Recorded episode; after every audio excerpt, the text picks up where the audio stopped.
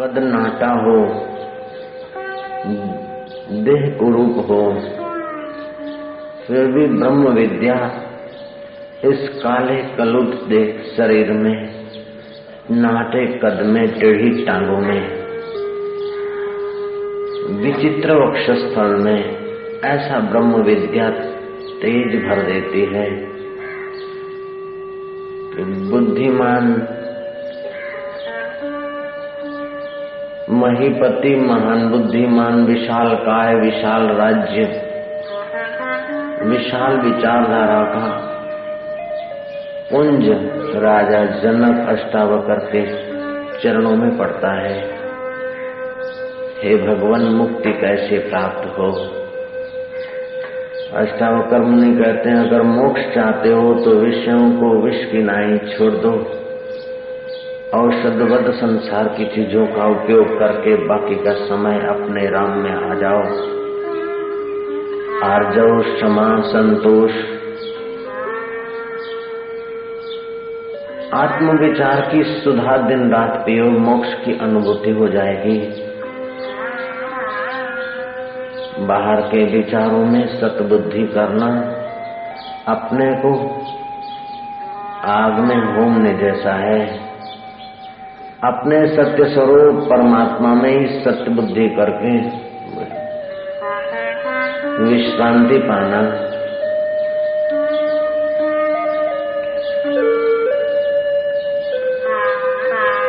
यही जीवन का सार है। हे जनक तो आप सुख रूप है। तो आप अमर है। तू चैतन्य है, शांतात्मा है वत्स। अपनी महिमा को जान। हे जनक तो आप धन की टंकसाल है। धन किस लिए चाहता तो आप माला माल है। सिक्के सभी जहाँ से बने तो वह महाटंकसाल है। चाह न कर, चिंता न कर। चिंता ही बड़ी दुष्ट है। है श्रेष्ठ से भी श्रेष्ठ, मगर चाह करके भ्रष्ट है। तू चिंता और चाह से ऊपर उठे साधक। तू निश्चिंत और निर्चाह होकर अपने आत्मा में विश्रांति पाले भैया।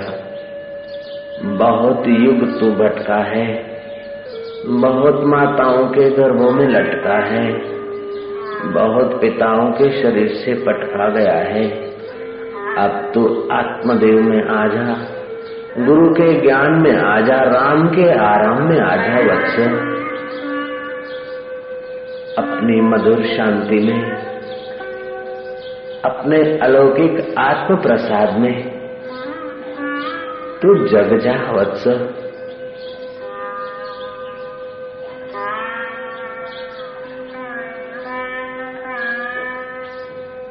तेरी देह काया चाहे, छोटी हो, चाहे विशाल हो।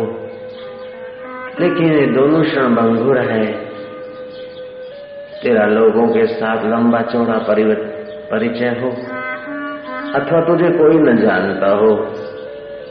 आखिर सब क्षण भंगुर है।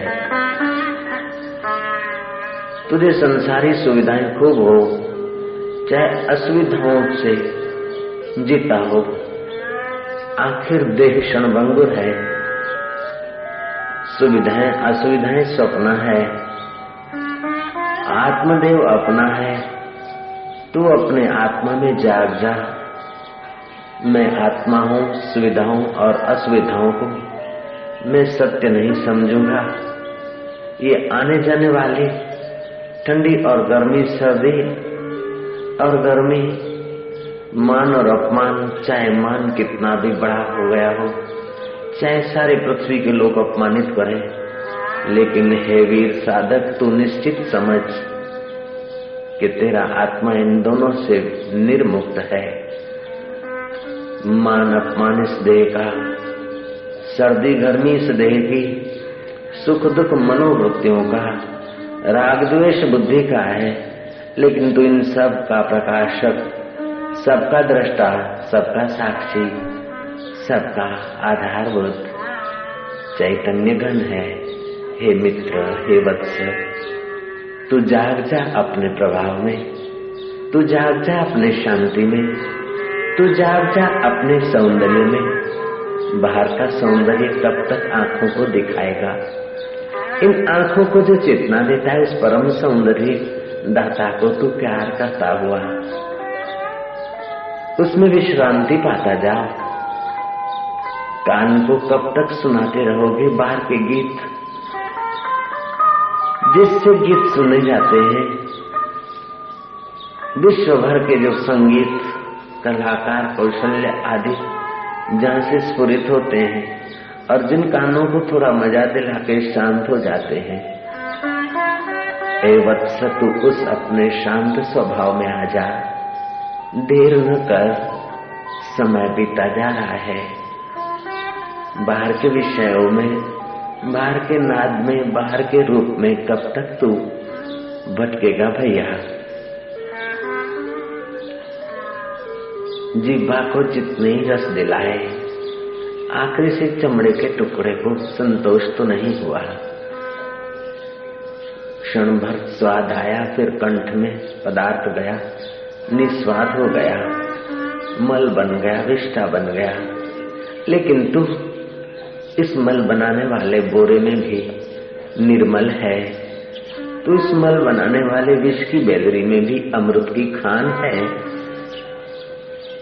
यह तन विष की बेलड़ी गुरु अमृत की खान। सिर दीजिए, सतगुरु मिले तो भी सस्ता जान।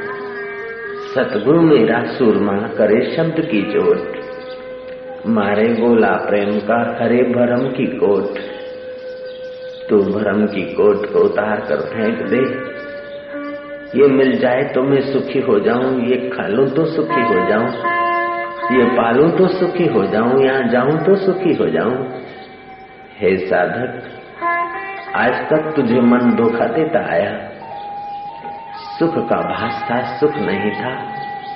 सुख की थोड़ी सी भ्रांति थी, सुख नहीं था। सुख तो तेरे आत्मा में है।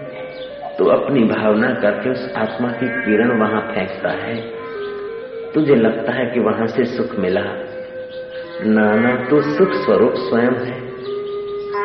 वस्तुओं में सुख तू डालता है, अपनी किरण डालता है मान्यता की। और बाहर तू बन जाता है। ऐ मेरे साधक, ऐ वीर साधक। हे पके भक्त तो अपने भगवत रस में डोता मार। अपने परम रस में जाग जा भैया। जैसे कुत्ता हड्डी चबाता है, चबाते चबाते मैड़ों से खून बहता है। स्वाद उसे अपने रक्त का आता है। वो नादान समझता कि हड्डी में से रस मिल रहा है। ठीक ऐसे ही ऐसा साधक रस तेरा उड़ेला हुआ है संसार में।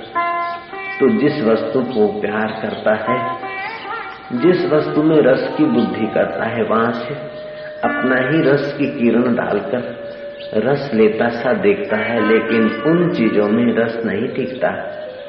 क्योंकि वहाँ रस है नहीं। तू स्वयं रस स्वरूप है, तू स्वयं प्रेम स्वरूप है, तू स्वयं आनंद स्वरूप है। तू स्वयं सुख स्वरूप है, अपने सुख स्वभाव में आ जा भैया। तू मिट्टी गोबर, कंकड़ पत्थर में सर्प और बिच्छू के साथ कब तक खेलता रहेगा?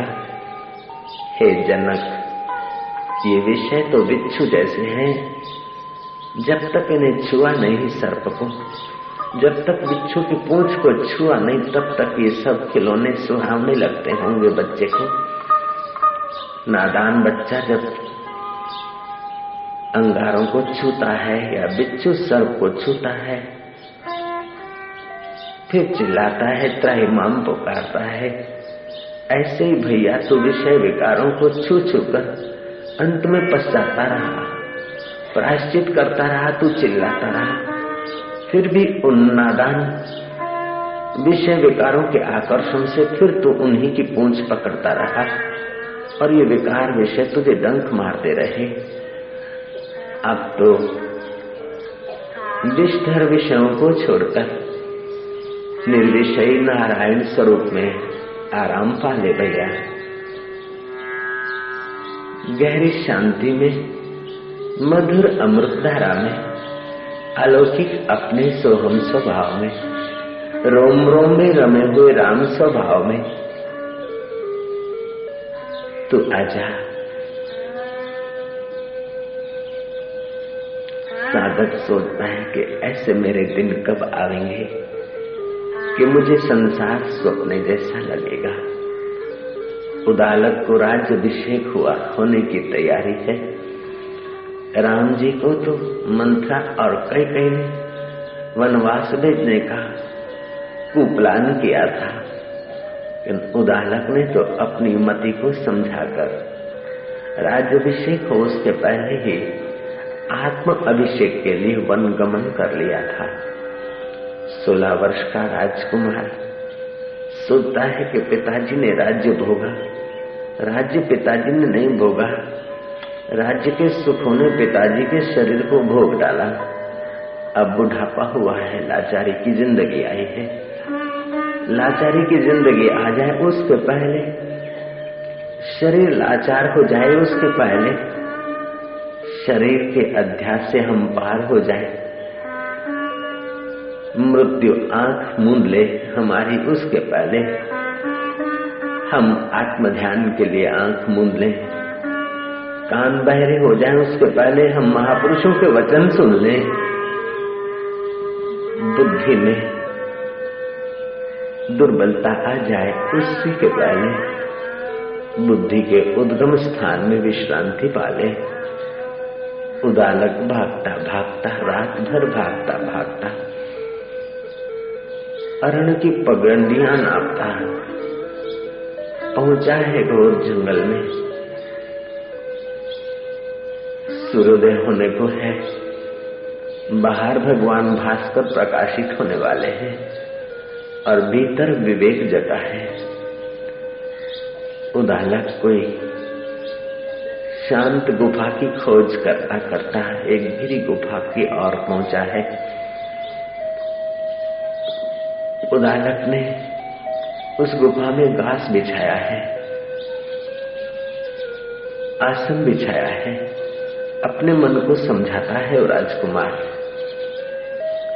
ए मन तुझे बाहर का बहुत दिखाया, बहुत सुनाया, बहुत चखाया। अब तो ऐसा चखने की चखने की वासना छूट जाए। अब ऐसा अपने सोहम स्वभाव को जान ले कि जन्म मरण का चक्कर टूट जाए। अब तो ऐसी विश्रांति पा ले कि तेरी अमरता का तुम्हें साक्षात्कार हो जाए। हे मेरे मन, तेरी दो धारे हैं। एक तेरा छोर मुझ चैतन्य से स्फुरित होता है, दूसरा छोर इंद्रियों से जुड़ता है। मैं इंद्रियों से जुड़कर आज तक लाचार होता रहा तेरी बेवकूफ़ी के कारण। अब मैं तुझे इंद्रियों के विकारों में नहीं मुझ चैतन्य आत्मा निर्विकार में ले आ रहा हूँ। तू जल्दी आ जा, मैं तुझ, तू सहयोग दे। तेरा भला हो जाएगा, मेरा भी कल्याण हो जाएगा।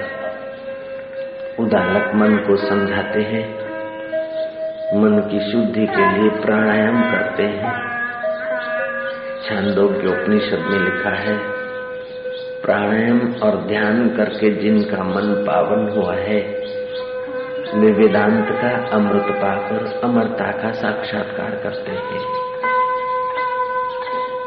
उदालक मन को समझाते हैं, प्राणायाम आदि से मन की चंचलता कम करते हैं।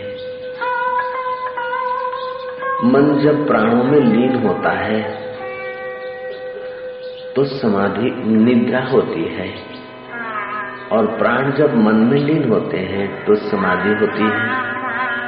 और दोनों जब पूर्ण सक्रिय होते हैं, तब जागृत अवस्था आती है। मन को समझाते उदालक प्राणायाम के बल से मन को शांत करते हैं। प्राणायाम की बारह उंगलियों का कोर्स। गति अगर एक उंगल कम होती है तो साधक के जीवन में निस्वार्थता जैसा सदगुण आ जाता है। निष्कपटता पटुता, प्रसन्नता, सहजता, सरलता, निर्भयता आदि सद्गुण आने लगते हैं। श्वास की गति अगर दो उंगल कम चलने लगे, बारह उंगल में से दो उंगल कम हो जाए तो शास्त्र का ज्ञान प्रकट होने लगता है भीतर। न देखे, न पढ़े निगाह मात्र से शास्त्रों के रहस्य को समझने की क्षमताएँ खुलती है। जब चिदावली जागृत होती है, प्रकाश पुंज दिखने लगते हैं। विकार अपने आप बिखर के गिरने लगते हैं और अंतर सुख में रुचि होने लगती है। इस प्रकार श्वास की तीन उंगल बाधित होती है। तब साधक के जीवन में सुंदर व्यक्तित्व, वक्तृत्व योग्यताएँ। अब वो चाहे तो सुंदर कथा कविताएँ बना सकता है, कवित्व शक्ति खिलती है। कवि कालिदास ने रघुवंश काव्य आदि लिख रख दिए। तुलसीदास जी महाराज ने रामायण लिख दिया। साधक का मन एकाग्र होता है तो प्राण की गति कम होने लगती है। मृत्यु टलती है, दीर्घ जीवन जीने की क्षमताएँ बढ़ती है।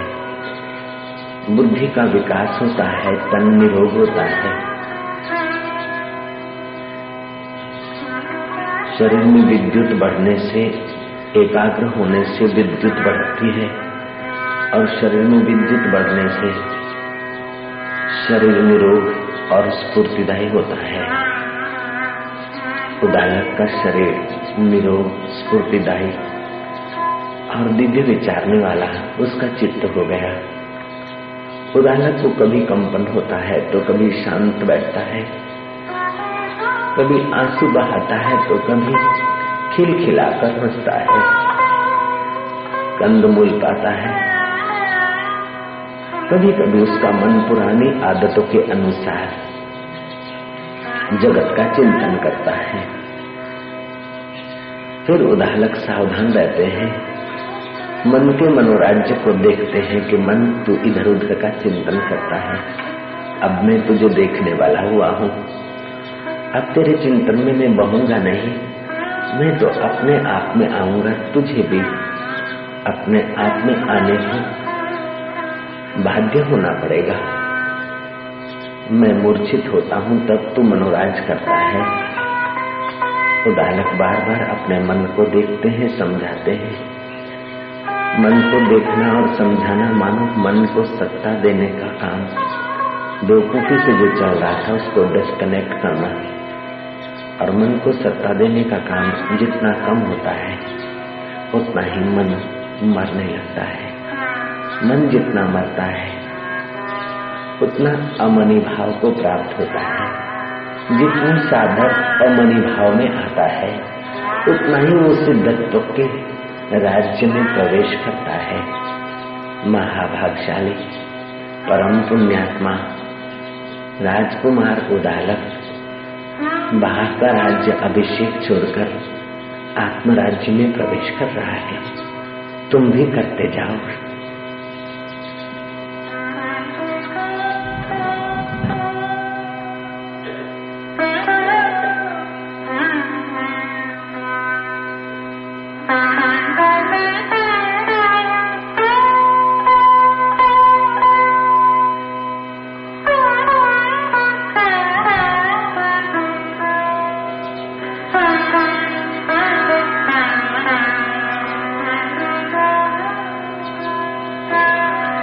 बालक सोचते मैं शांत आत्मा हूँ।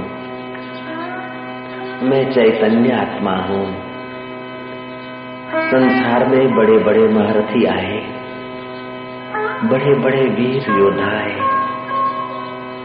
कई कूटनीति से राज्य छीनकर सुखी होना चाहते थे, दुर्योधन और शाकुनी जैसे आए। भीष्म और युधिष्ठिर जैसे आए।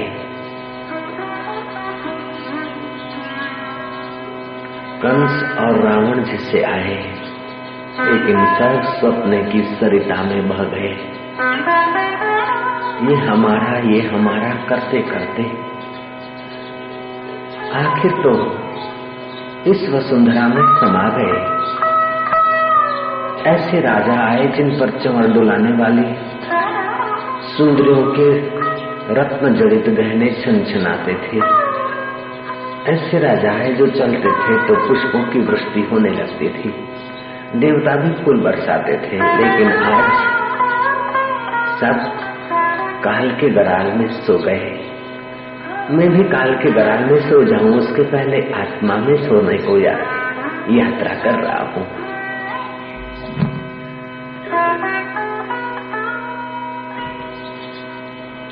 बुद्धिमान उदालक।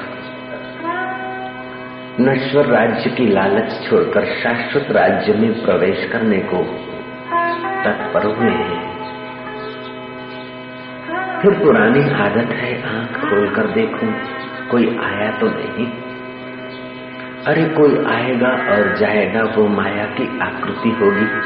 मैं तो चिदाकाश निर्ले एक रस आत्मा में आ रहा हूँ। जैसे आकाश में सब हैं, ऐसे आना जाना भी उस चिदाकाश में है। मैं क्यों विवल हूँ? उदालक अपने मन को समझाकर, फिर विश्रांति पाते हैं। कभी मन मानता है, कभी पुरानी। गंदी चंचलता के कारण मन बहिर्मुख होता है। तो उदाहलक कीर्तन का सहारा लेते हैं, प्राणायाम का प्रयोग करते हैं। इस प्रकार उदाहलक शांतात्मा हुए। उदाहलक के आगे रिद्धि सिद्धियाँ आई। उदाहलक के अंदर सत्य संकल्प सामर्थ्य आया। उदाहलक के चित्त की प्रसार कुछ कुछ जगमगाने लगे। और उदाहलक को धोखा देने के लिए मन कहता है कि अब तो सिद्ध हो गए, चलो। उदाहलक मन की चालबाजी से सावधान हुए हैं। वहाँ माँ बाप खोजते कि एक लौता बेटा। राज अभिषेक की तैयारियाँ हो रही है, कहाँ भाग गया? समूह और मंत्री भागे हैं। सैनिक लेकर एक टुकड़ी आई है। मंत्री आया है टुकड़ी को लेकर खोजता खोजता।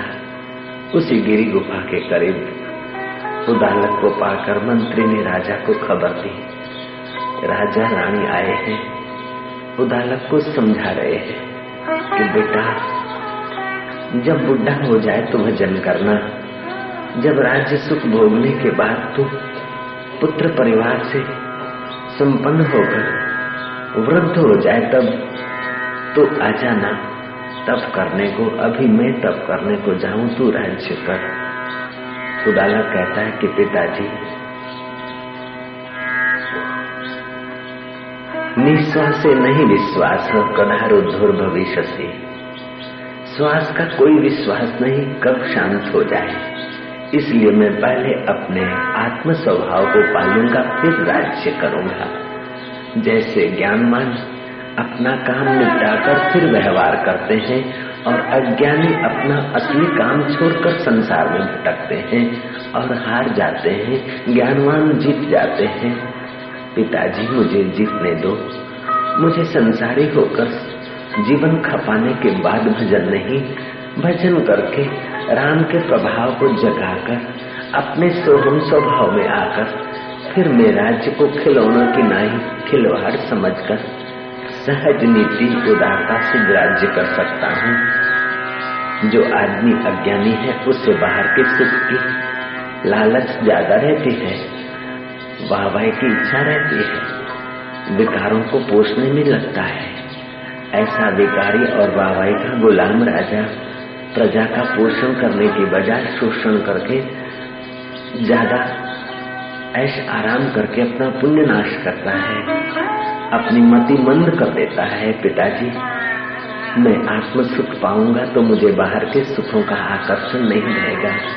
और बाहर के सुखों का आकर्षण नहीं रहेगा तो मेरा चित्त महात्मा हो जाएगा। और महात्मा हृदय से किया हुआ राज्य महात्मा हृदय से की हुई लोगों के साथ की मुलाकात, लोगों के हृदय को महात्मा पद का प्रदान करेगी। राजा का देश और लोगों के मान को सोचता है। राजा का तेज दूसरों के चित्त को तपाता है और महात्मा का तेज दूसरों के चित्त को जगाता है। दूसरों के चित्त को शांति देता है, दूसरों के चित्त को आनंद और उन्नति देता है। हे पिताजी, हे माँ, तेरी कुख पावन होगी। पिताजी, तुम्हारा मुझे पालना पोषना सार्थक हो जाएगा। मुझे अपने पिता से मिलने दो।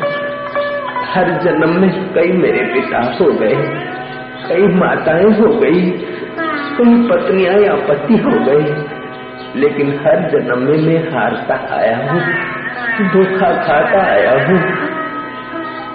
मैं तुमसे प्रार्थना करता हूँ कि मुझे आप थोड़ा समय छोड़ दीजिए, मेरे पिता से मिलने दीजिए, जो तुम्हारा भी पिता है, विश्व का पिता है, मुझे अपने घर में आने दीजिए। पिताजी, तुम्हारा राजमहल मेरा घर नहीं, वो तो शरीर का घर है। तुम मेरे पिता नहीं, शरीर के पिता हो। मैं आत्मा हूँ, मुझे परमात्मा से मिलने दो। मुझे अपने पिता से मिलने दो। मुझे ममता की जाल में बाँध कर मत बचे दो मुझ पर दया खाओ। मैं जन्मों का अंधा हूँ। अभी आँख खोलने के लिए आ रहा हूँ। अपने हृदय गुफा में हे मंत्रियों हे नगर जनों, हे माता, हे पिता, कोई बेटा जवान होकर मर जाता है, लोग रोकर सह लेते हैं। कोई बेटा लुफंगा होकर भाग जाता है माँ बाप सह लेते हैं। कोई बेटा बेटी कुमार्ग पे चलकर कहीं का कहीं हो जाता है, लोग सह लेते हैं। मैं तो ऐसा कुछ नहीं करता हूँ। भगवान के नाते ईश्वर के नाते मुझे थोड़ा समय छोड़ दो अकेला। मैं पैदा हुआ था तो अकेला था। मरूँगा तो अकेला ही मरूँगा। मेरा राज्य साथ में नहीं आएगा। पिता का ऐश्वर्य साथ में नहीं आएगा। माता की ममता साथ नहीं आएगी। नगरजनों की बातें साथ नहीं आएगी। जो मेरे मरने के बाद भी मेरा साथ नहीं छोड़ता। मुझे उस साथी के चरणों में पहुँचने दो। मुझे उस पिता के द्वार जाने दो। हे शरीर के पिता, आपका मैं आभारी हूँ। मुझे मनुष्य जन्म मिला और बचपन में कोई सत्संग के संस्कार मिले। हे माँ, मैं आभारी हूँ। और मैं तुम्हारा भार उतारने की योग्यता पालूँगा। सच्चा भार माता पिता का तभी उतरता है, जब बेटा निर्भर होता है, और बेटा निर्भर तब होता है, जब निर्भर नारायण का ज्ञान पाता है। ऐहिक विद्या तो बहुत भरती खोपड़ी में। ऐहिक ज्ञान तो बहुत भर दिया। ये तो बोझिला जीवन हो गया। मैं अब आत्मज्ञान में विश्रांति पाकर निर्बोझ होऊँगा, निर्भर होऊँगा। हे माता, तुम्हारे कुख तुम्हारी भूख सार्थक हो जाएगी। मुझे आत्म गोद में जाने दो, मुझे मेरे पिता की गोद में जाने दो, मुझे मेरे आत्म माँ की गोद में जाने दो। मुझे वेद पुराण पुराण से क्या मुझे प्रेम का पाठ पढ़ा दे कोई। मुझे मंदिर मस्जिद जाना नहीं। मुझे मेरे प्रभु की गोद में बिठा दे कोई। मेरे राम की गोद में बिठा दे कोई। अंतर्यामी ईश्वर की गोद में बिठा दे कोई। माता तुम्हारी गोद में तो शरीर बैठा था। पिता तुम्हारी गोद में तो मेरा शरीर खेला था। अब तो मुझे आत्मा की गोद में खेलने दो। मुझे परमात्मा की गोद में पहुँचने दो। आप मुझे सहयोग करो। सहयोग में तुमसे धन नहीं माँगता।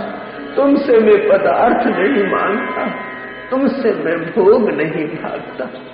तुमसे तो मैं केवल माँगता हूँ कि मुझे थोड़ा समय छोड़ दो। भोगी बेटा अपना और कुटुंब का शोषण करता है। ऐसा कोई भोगी नहीं जो अपने संपर्क में आने वाले का शोषण न करता हो। और ऐसा कोई योगी नहीं जो अपने संपर्क में आने वाले का पोषण न करता हो। मुझे योगी होने दो। युद्ध के मैदान में कृष्ण ने अर्जुन को योगी होने को कहा। वही मेरा आत्मा कृष्ण मुझे बुला रहा है। तस्मात योगी भवार्जुना।